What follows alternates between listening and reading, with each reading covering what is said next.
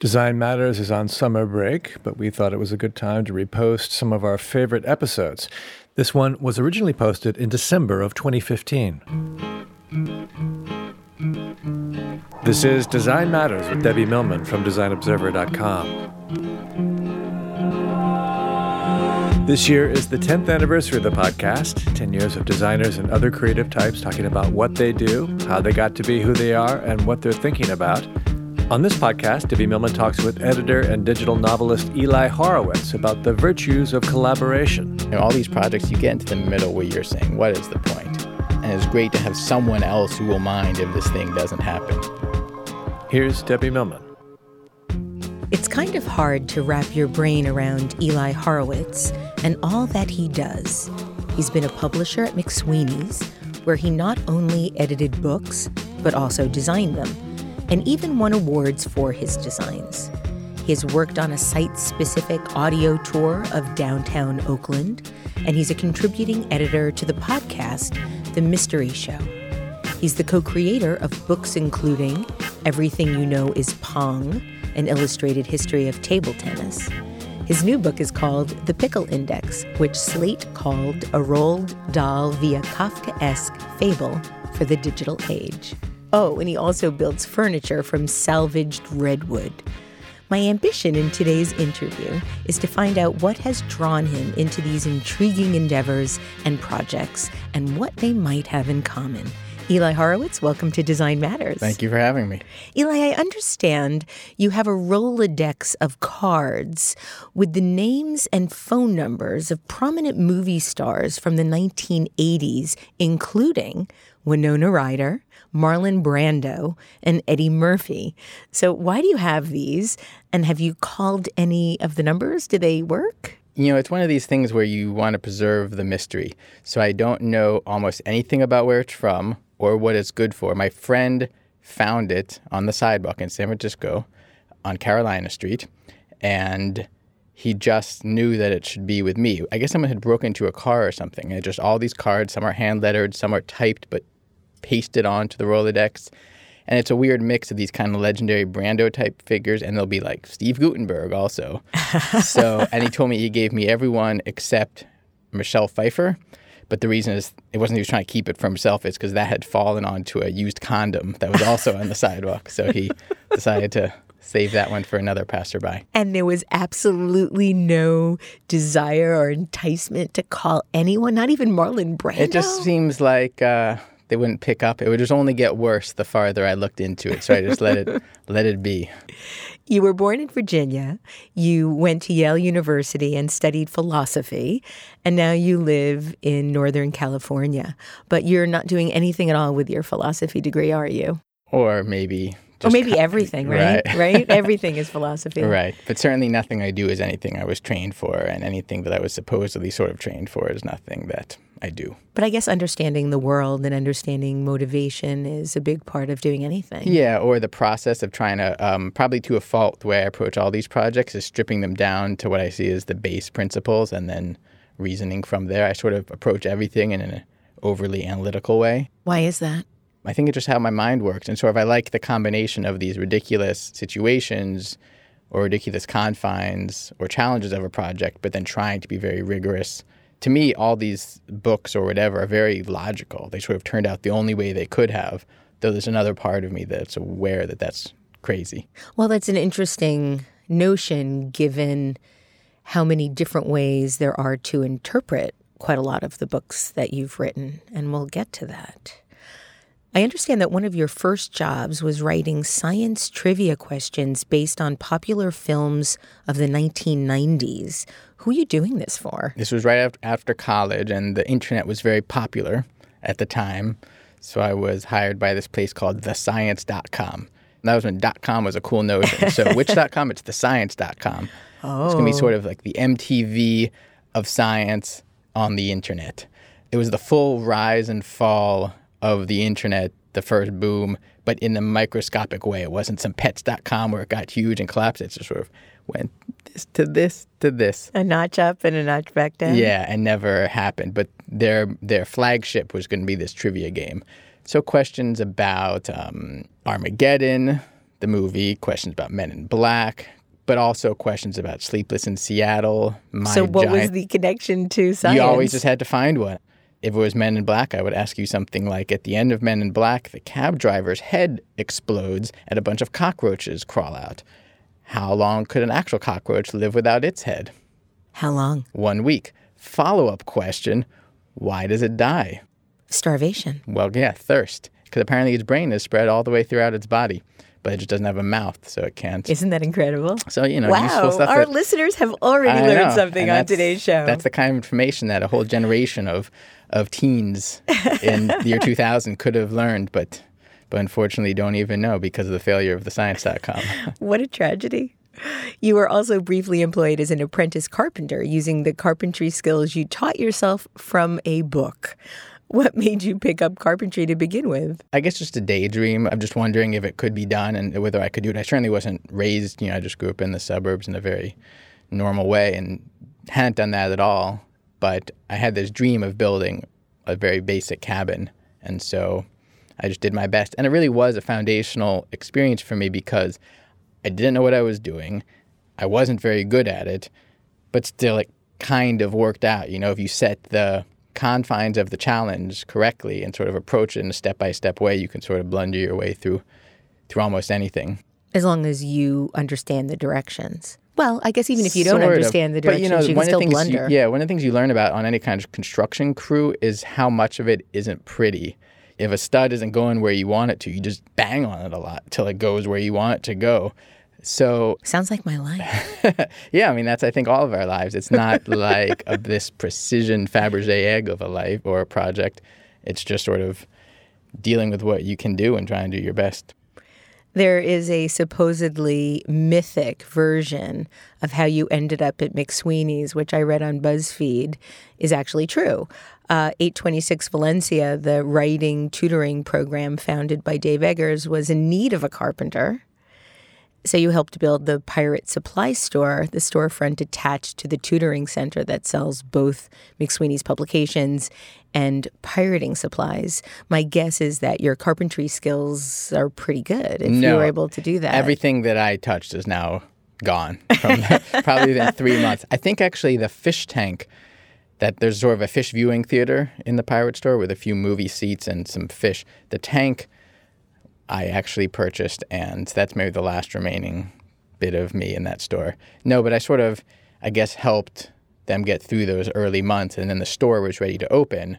So they asked me to sit at the cash register. So, and I was just waiting for grad school. I guess I had been, as a desperation move, I was going to go to school for urban planning that fall Why was it a desperation because? I was desperate. I mean, because I had co- I had written my trivia questions, I had built this thing in the woods, and then I was adrift. I was fully adrift, and decided I'm adrift, but I'm not going to go to grad school. And then a few months later, I was like, I'm just gotta go to grad school, just as a as a desperation, Desperation move. move. So you were sitting at the register in, in the pirate supply store, manning the register. Right. You're reading books when it's slow. Yeah, almost no one came in because they didn't know they needed glass eyes or lard or whatever.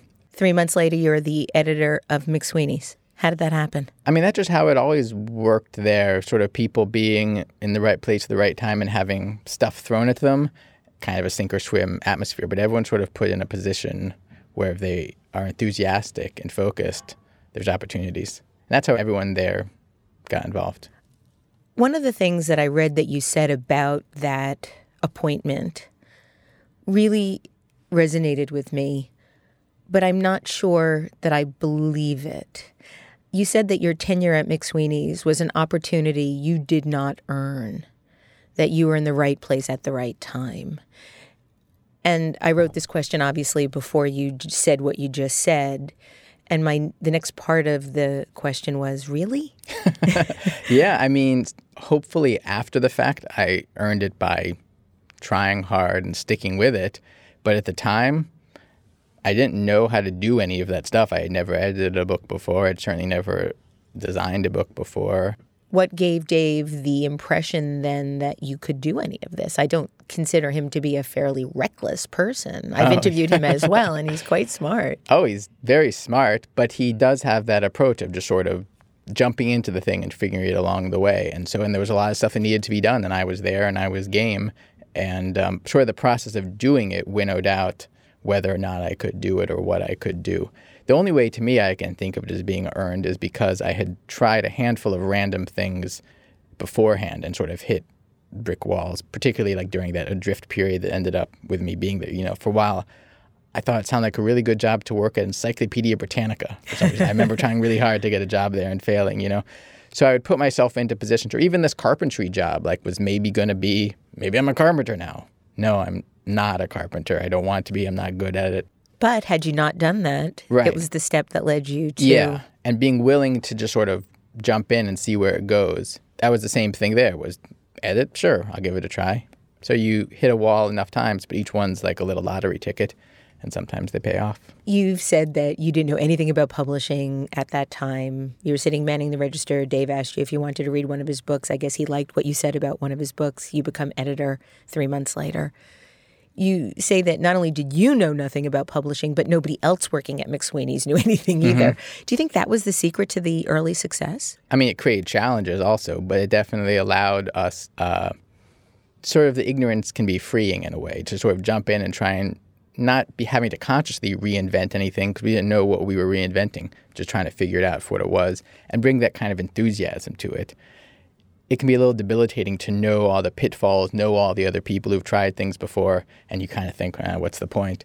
So it was fun just to make it up as we went along. It was probably also useful to be in San Francisco away from New York and to not have that sort of consciousness and that community.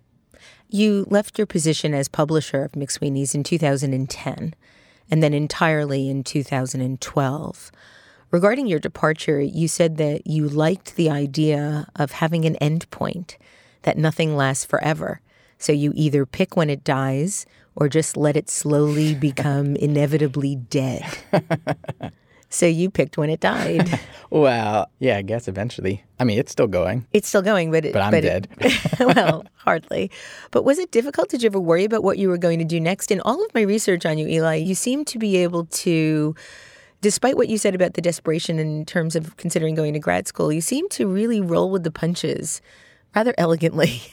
And you're able to very seamlessly transition from one thing to another without breakdowns and bouts of mental illness and whatever Well, else yes. we all go through when we make big changes. McSweeney's wise, it took a while because that really was where I grew up creatively and as a person. That was sort of an elongated process. Since then, yeah, it's I don't find it difficult because I don't know, I live cheaply. That makes a big difference. I don't perceive it as I'm doing anything so difficult. It just maybe I feel less encumbered by career. I don't ever think of myself as having a career in any sense. I don't know. I guess I don't know what people would be so worried about. If I had children or something, that would change the game, of course. I think if you do things spontaneously and cheaply and in your own way, you just do it. It is what it It is. is. And then, yeah, you just do it and then you figure it out later what you just did. One of the things that I read about you that I was really intrigued by was the notion that you might like your solitude more than you should. You like spending time alone. And I can't help but think that that means that you're pretty satisfied with who you are. Oh, I wouldn't say that. no, I wouldn't say that. The solitude is a strength and a weakness, definitely. Why do you see it as a weakness? Um, you know, sometimes solitude is you being fine with being alone, and sometimes it's a little bit of you hiding from other people. So I think there's a little of, of each in me. Yeah, it's not a conscious decision, and it's not some kind of like monk like simplicity or whatever. It's just that's sort of how I recharge is by hiding out and licking my wounds. in the wonderful cabins that you've built in the redwoods? uh huh. I guess so. You've declared that you are good at conceiving a project and structuring it in advance, and you're good at proofing it after the fact. It's the middle portion you are still learning how to do. Is that why you like to co write your books? You've co written four books. Yeah, very much so. I still see myself much more of, as an editor, not as a writer. The process of writing these has actually felt much more like editing them. it's all the before and after, compacting that middle as much as possible. The collaboration has been really my favorite thing, and it's for all sorts of reasons. Partly just each of these collaborators brings something to the project that I could never bring myself. And also partly just because it's more fun. You know, all these projects, you get into the middle of them, at least for me, there's a time in the middle where you're saying, what is the point? And there's no real answer to it. There isn't really a point. the only point is because you want to do it. And that wavers, and it's great to have someone else who either can help pick up the slack for a while or help encourage you or just help create an outside force. There's someone else who will mind if this thing doesn't happen. So I really enjoy the collaborations, and each one has been very lucky and, great in a different way. Let's talk about some of your books. You've written or co written five books. Your first book is titled The Clock Without a Face, and it is a bit of an anomaly. It's a storybook and a treasure hunt with real emeralds that were buried in real dirt across the country. The School Library Journal, which sounds like a very serious and erudite publication, called it the world's weirdest book. they also called it wacky, hypnotic, awe inspiring, and potentially hazardous to your health. Why was it potentially harmful to somebody's health? I guess if you went and dug somewhere they shouldn't be digging. We definitely got a little, a few inquiries from law enforcement. You did. We did. But everything worked out in the end. I don't think anyone was injured. So, why bury emeralds all across the United States and send people out with maps and clues and ways to find these treasures. They were emerald numbers. Exactly. But to me, that question just answers itself. I mean, why of not? Of course, you'd want to do that. Doesn't that sound great? I mean, if you can get away with it. Yeah, within the book, the 12 numbers from this precious clock were, were stolen. And the book was kind of a who done it. And at the end, you found out who done it, but not where they are now and you realize there's clues in the book that let you dig it up. So I love that blurring of the fictional world and the real world. You know, so often these things will be totally separate from the fictional world. There's a book, and then, oh, it's a special promotion. You can go find the actual things. But this was very much tied to the fictional world. So it kind of gave both sides this extra magic. Where was the strangest hole that you dug? All of them were in holes at rest stops around the country. But then the 12, which was the most jewel encrusted of them all, and that really had a serious number of emeralds on it, that was in the safe of a post office in this tiny town in Gold Country in California. I'm sure you know that there is a Clock Without a Face wiki, which includes the final solutions to where the numbers were buried and what clues led to the solve. My favorite thing about the wiki is this plea Please only put the actual solutions here, not your guesses. Put your speculations on the other pages, just stuff from the known, actually dug up number here. We didn't really realize this community when we made the book, but these treasure hunters, these geocachers, it's a whole world out there, and it was fun. There was this one woman who became super obsessed with finding anagrams in the text. And there were no actual anagrams in the text, but she was very inventive. I'm glad she found some if she uh, wanted to. And her name was Mayor Sarah on these message boards. And we found out she was actually the former mayor of, I think, Farmington, Massachusetts. Wow. She seemed like a wonderful lady, but not mayor material. Your second book, published in 2010, is titled Everything You Know is Pong How Mighty Table Tennis Shapes Our World. What made you decide to write a book about ping pong, Eli? I can't even remember, to be honest. This was another of these collaborations with my friend Roger Bennett, who has gone on to be this soccer personality, half of Men in Blazers. But we wanted to do a project together, and we both discovered we had this love, this childhood love of ping pong. And it emerged from that. For me, it's actually this really high concept work that I don't think anyone else sees that way, which is fine. But it's sort of a love song to ping pong and sort of this parody of single topic history books that try and use one thing to explain everything. You know, that became a big trend. The world that, according to Pong. Yeah, exactly. And so, yeah, to me, there's a lot of dubious leaps of logic, but all taking that structure of philosophical, you know, flow, which, you know, I'm yeah, that philosophy trained degree came yeah. in handy. Um, But yeah, I don't know if it got the uh, scholarly critical attention that someday, someday, long after I'm dead. You dedicated the book to your father and your brother for teaching you how to lose. So I'm assuming it's safe to assume that you weren't a very good player. It was good for a basement player. There's two real levels of ping pong. There's basement players and there's sort of tournament players. And the tournament players are on a whole other level. But I can beat most other basement players. It was in this very narrow nook. We had a table in the basement but the room was only about a foot wider than the table. Well, on one side. So on that side, there was this fake wood paneling of, you know, and I would just smash through because I was always losing. Were, my brother was older and my father, of course. And so I was very focused and determined. So I would go smashing through the wall to try and get into that corner. Any injuries? Sounds uh, like. You know, injuries to the wall more. I, I had too much adrenaline to feel any pain. The book includes essays by really wonderful writers Nick Hornby, Starlee Kine, Harry Evans, among lots of others. And there's a rather raunchy chapter in the book that's titled Hits and Ass and includes some wonderfully retro ping pong erotica. I didn't know there was such a connection between ping pong and sex until I saw this oh, book. Oh yeah, both literally and metaphorically. There's you can go you can go real deep. I'm not sure that the publisher ever actually looked to notice that. They never bugged us about it. We just sort of put it in there. There's also these two guys playing at a nudist colony. That's. Um, I love the fact that you have the caption models unknown. it's a scholarly work. We, Roger was insistent that we have a caption for everything. But one of the few Amazon reviews of this book, which I don't think very many people bought or read, was someone being like, I gave this book to my priest. oh dear. and was very disappointed to find out. Yeah. There's a lot of full frontal nudity yeah, in this book for anybody that's interested in ping pong and We don't shy erotica. away from the yeah. The Silent History, your third book, radically shifted the way stories can be told and shared and has really redrawn the boundaries of how technology can be used to amplify the reading experience. You first released The Silent History in 2012 exclusively as an app. What made you decide to present the book in this way at that time? Well, it was at a time when publishers had, had briefly tried to do some kind of flashy enhanced ebooks that no one was really into because they were not very organically linked. There was no real reason for them. Then they had sort of given up and it was just Kindle everything was being turned into this gray slurry and squeezed into a Kindle.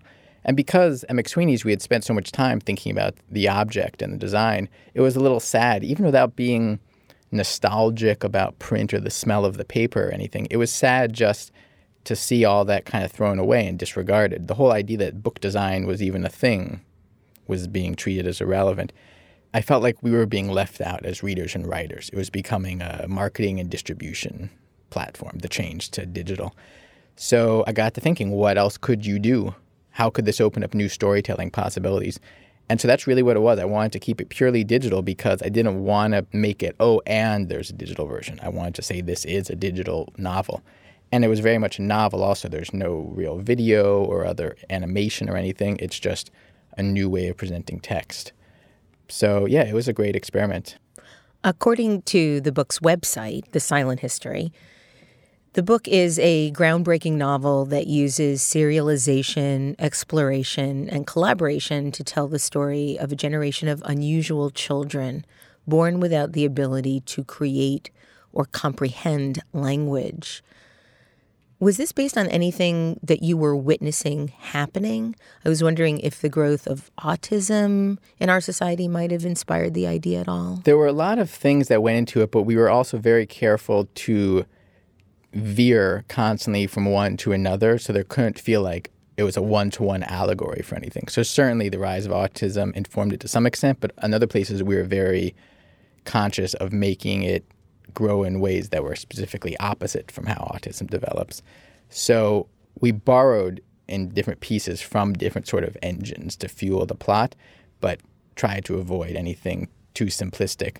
For me, it all emerged as a structural challenge I sort of knew I wanted a project that had certain structural confines and that created a story within it. I mean, even something as simple as I knew it was going to be written collaboratively.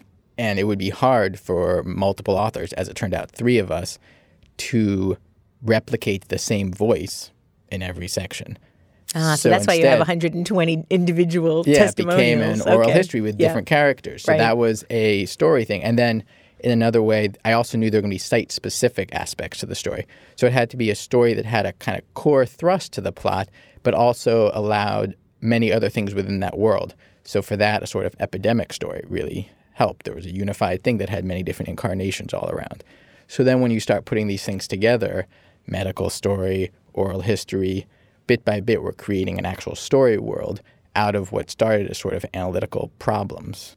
Have you read Madeleine L'Engle's A Wrinkle in Time? I have, I yeah, I definitely read that in school. I couldn't help but see similarities between the world that was emerging in the silent history and the world or the planet that Meg goes to find her father, where her brother, little brother Charlie, ends up being unable to speak.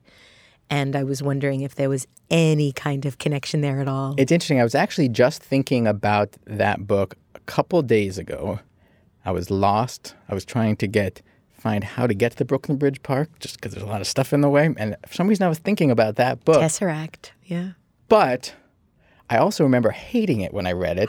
But Eli. but but it also has stuck with me. I think it was like 2 years ahead of me cuz that book actually has some genuine weirdness and scariness to it that I think I was aware of and wasn't sure what to do with it. It's also a good title. A Wrinkle in Time. Yeah. Madeleine L'Engle. the silent history is told through 120 individual testimonials, as I mentioned. It's narrated by parents, teachers, friends, doctors, cult leaders, profiteers, and imposters. Some are recurring characters, some only appear once or twice. How did you determine what the significance of each character was going to be? Why did you have some characters so prolific and others that were so almost transparent? Well, the core characters we knew in advance, and those we figured out almost analytically. We wanted all these different people to have different relationships, both personally and psychologically, in relation to the silence, these children who couldn't speak. So, someone who is on their side, someone who's against them, someone who's afraid of them, someone who's looking to profit off of them.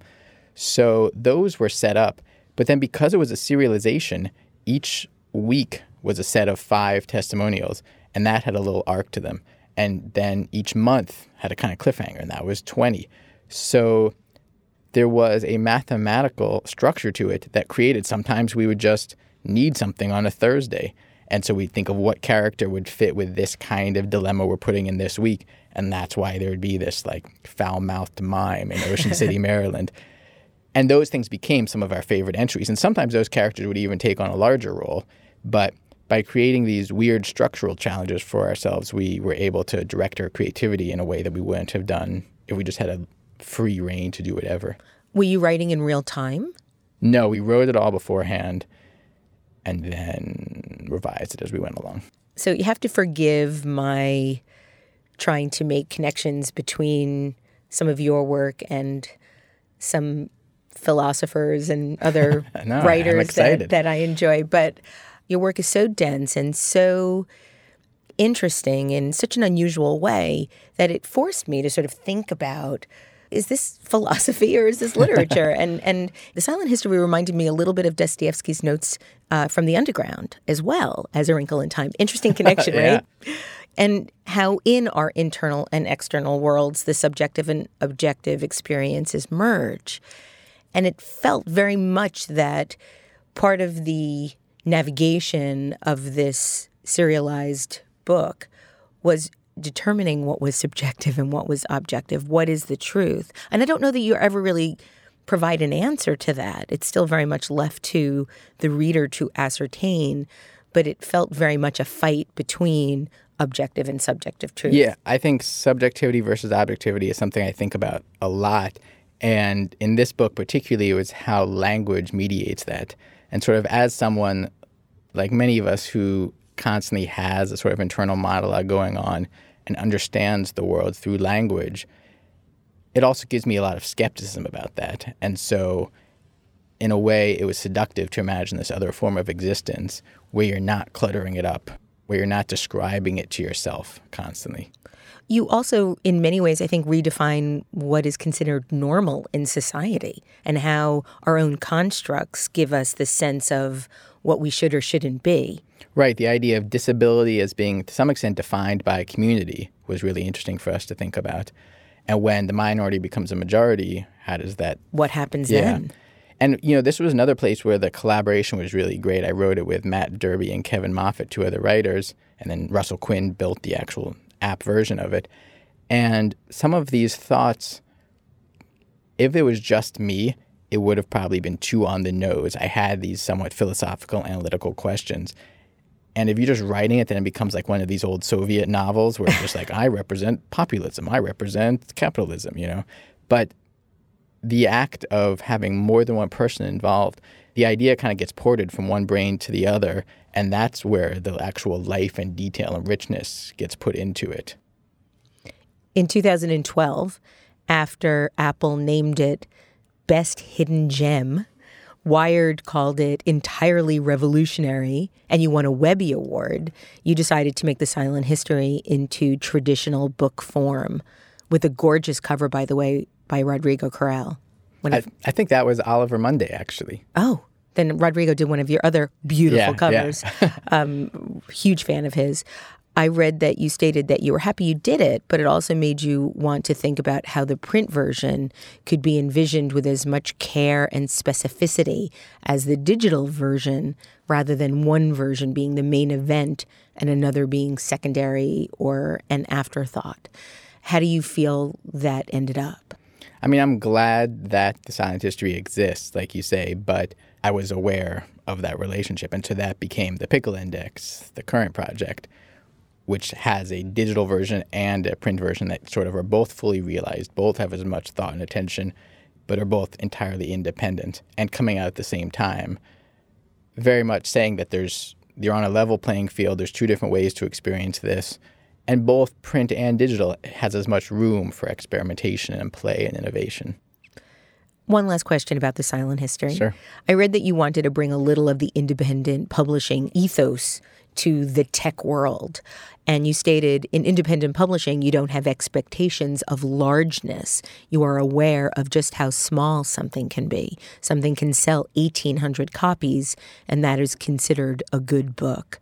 Were you surprised by the success of this silent history? You've also optioned it. Like, isn't AMC coming out with a television series? They're working on it. Uh, yeah, I was pleased by how it did, but still is on this level, this big middle level. You know, there's so much space between nothing and Everything. Snapchat or whatever. and so it wasn't even a conscious statement at the time. It was something we became aware of during being in the sort of, especially in the San Francisco environment.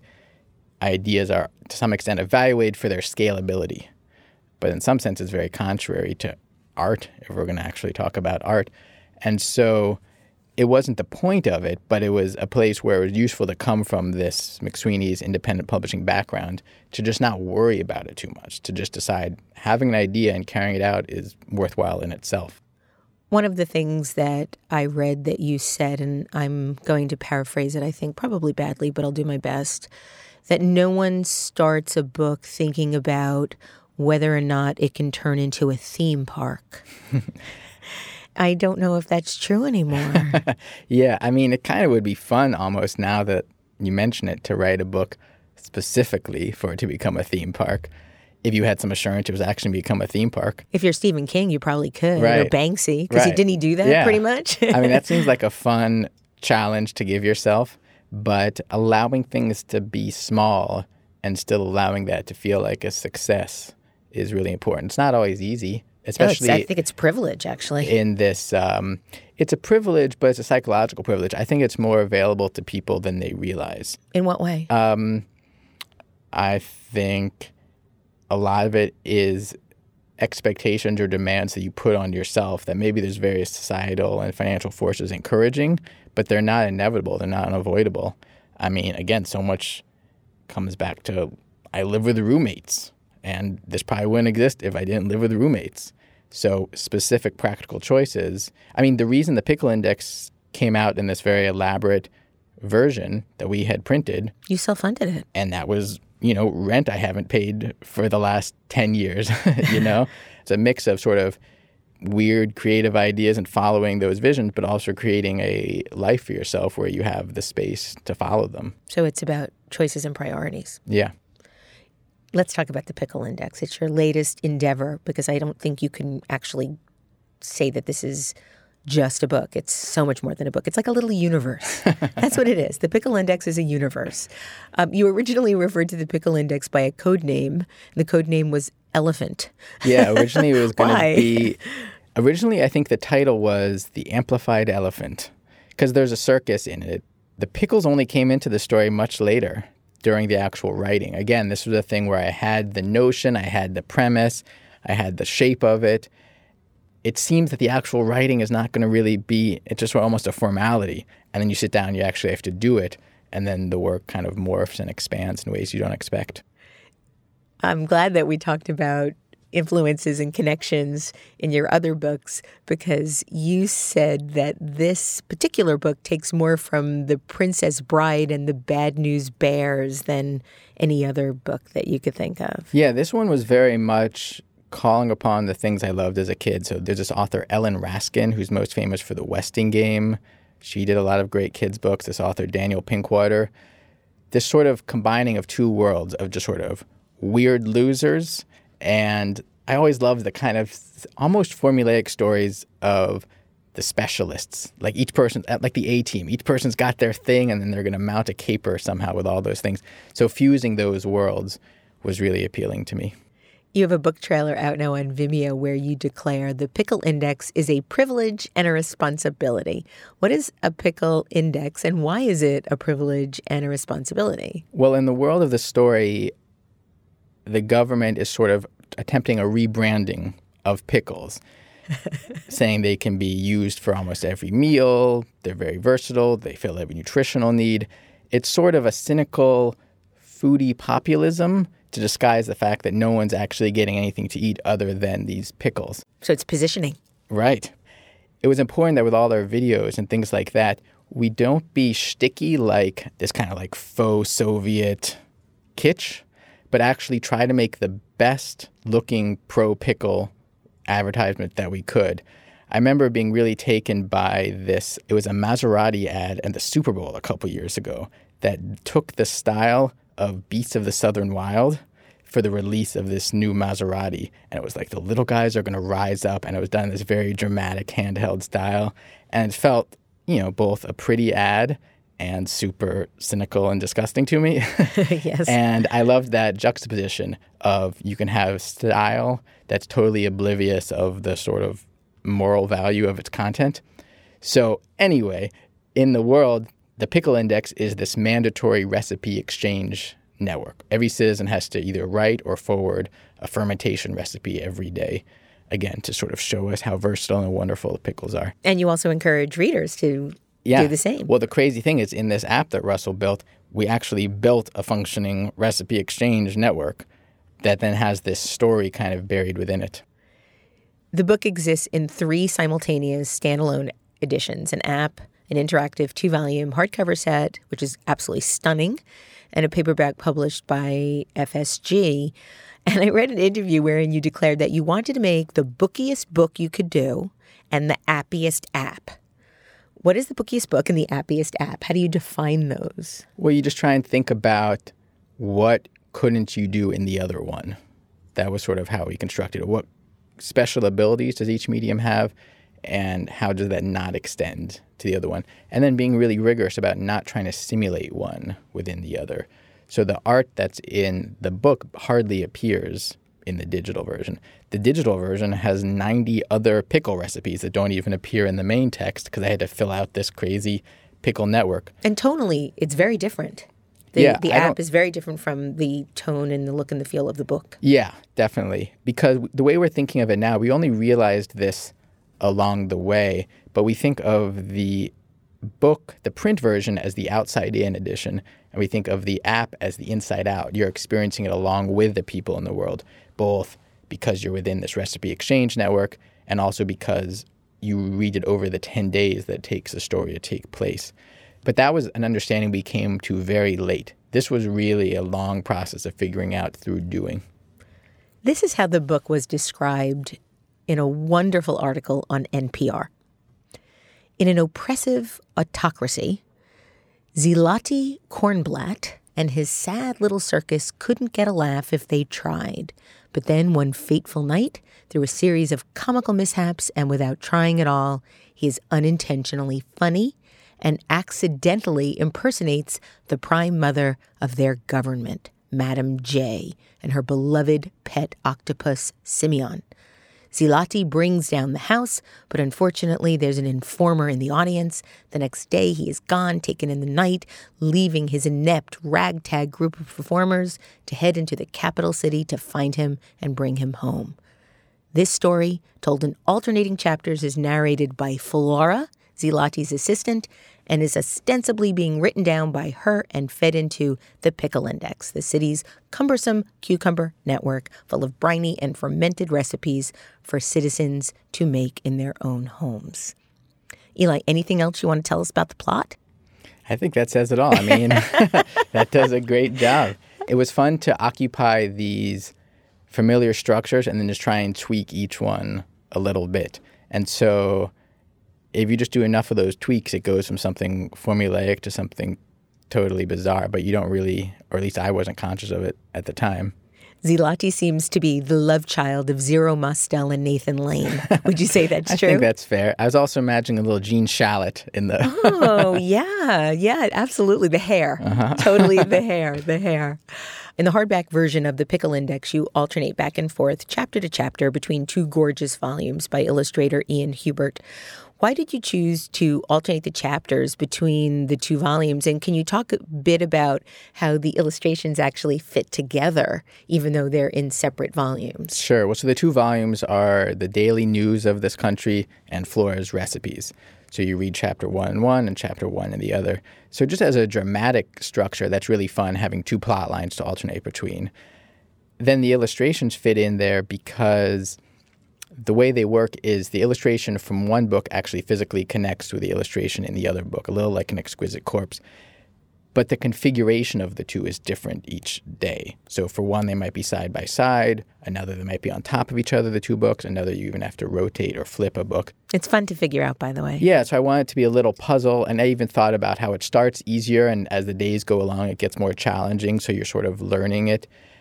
It also has a plot value to me they function almost as three panel comic strips in a sense. There's the first beat, the second beat, and then the combined beat is the two drawings combined. It was a great collaboration with Ian. I had some of the ideas figured out in advance. Some I thought I had figured out, but in a way that my mind couldn't actually comprehend because I couldn't put them on paper. And some I had no idea. And he did a great job of working together to figure out what we were doing. The story seems to rely on the notion that the various characters have a somewhat limited amount of information and have to make decisions based on what they do and don't know, and readers have to figure it out. Yeah, and I felt like that was echoing something that people in these worlds have to do. I mean, not to be too weighty about it, but when I started this, it was during Arab Spring and things like that. And so people were storming the walls, and the government was saying everything's fine. But meanwhile, there's a whole other story going on on Twitter and Facebook among the activists. So I was thinking about a cartoonish version of that. But then flipping it, it does put the reader in an interesting position. The um, government says, like, we're going to put checkpoints on all the bridges. And then cut to the circus, and they're saying, let's go over the bridge. It'll be easy. And I wanted you as a reader to be thinking, no, don't go over the bridge. and that sort of provide its own tension. So it was a useful structure from a dramatic point of view. Every book you've written has been optioned for film or television. Um, we talked about the silent history slated to become AMC's new prestige drama. um, what do you think is possible for the pickle index? Because I do think it could be a really interesting theme park. Yeah, to me, it's the easiest of any of these. I mean, if you imagine that the ping pong book, I mean, compared to that, this seems like a walk in the park. But I don't know. I find those things better to just enjoy when they happen in whatever form they happen rather than to expect anything in advance because you just go crazy. Any interesting pickle recipes showing up from readers? Some gross ones, some pretty oh. gross ones. Well, the Vimeo, the, the film that you have up is a little bit on the sort of yeah, bridesmaids kind of they're not good. Messy. But it's versatile. I Yeah. mean, you can eat a pickle in any way. That doesn't mean that you should. the barbecue pickles actually look very interesting. That Barbecues was- were not bad. The only problem is the juice gets very hot inside, so there's a sort of boiling pickle juice in the face effect. The pickle fondue is not bad. Pickle ice cream sundae is bad. Pickle s'mores are bad. But I learned. You learn from experience. And I like the idea of putting a pickle in a hot dog bun. Why not? seemed Yeah, inventive. And you can put all the fixings on it. Yeah. Great low carb. It's like a paleo, maybe not paleo. I don't know what it is, but I'm sure there's there's advantages. picklelicious. and it's more kind to whoever goes into a hot dog. Eli, the last thing I want to talk to you about is what else you are currently doing. I read that you've been commissioned to come up with a new form of audio tour for the San Francisco Museum of Modern Art. You're also putting together the narrative puzzle pieces as a contributing editor of Starlee Kine's Mystery Show podcast. And you're also devoting a lot of time to reading about the Washington Wizards. So, can you tell us about those efforts? I mean, I can definitely tell you about the Washington Wizards. The other ones, sure, that too. The SF MoMA project is still a mystery to me. I'm really excited about because of how open it is. And I've never been in this museum environment before, never worked for it, never done anything that was overtly art going into it. So I feel like I've been sneaking these ideas that are artistic to me into more popular forms. I'm excited now to do it in the reverse, to sort of take a museum piece and try and make it very narrative and, and goofy and hopefully fun. But what it is is still a mystery to me. The problem is it's supposed to be very site specific, but the museum is still a construction site. They've been doing this two year extensive renovation. So these pieces, mine and I think one other, will debut when the museum opens. That's exciting. So it will be exciting. But right now, it just Big mystery. yeah, to me and to them and to you. Mystery show has been really fun. I've been doing a little of this podcasting work, and it's been interesting to use sort of the same editorial skills, but with a different kind of playing field, just how you think about what you have control over and what you don't have control over is a whole sort of different assortment. So you're sort of using an old skill and sort of learning it in a new way. So that's been fun. But really, I don't know what's next. I've been sort of pushing on this project for a while, and it does feel weird to kind of force this thing into the world. I mean, I'm proud of it. I'm happy with how it turned out, but I'm also happy to sort of just let the world exist unmolested for a while without me forcing myself upon it. So we'll see. Eli Horowitz, thank you so much for being on Design Matters today. You are an extraordinary polymath, and it's a real honor to speak to you today. Thank you for having me. You can find out more about Eli Horowitz on elihorowitz.net. This year, we're celebrating the 10th anniversary of Design Matters. I'd like to thank you for listening. And remember, we can talk about making a difference, we can make a difference, or we can do both. I'm Debbie Millman, and I look forward to talking with you again soon. Design Matters with Debbie Millman is recorded at the Masters in Branding Studio at the School of Visual Arts in New York City. It is produced by Curtis Fox Productions with technical assistance by Rainey Ortica. The show is published exclusively by DesignObserver.com. You can subscribe to this free podcast in the iTunes Store.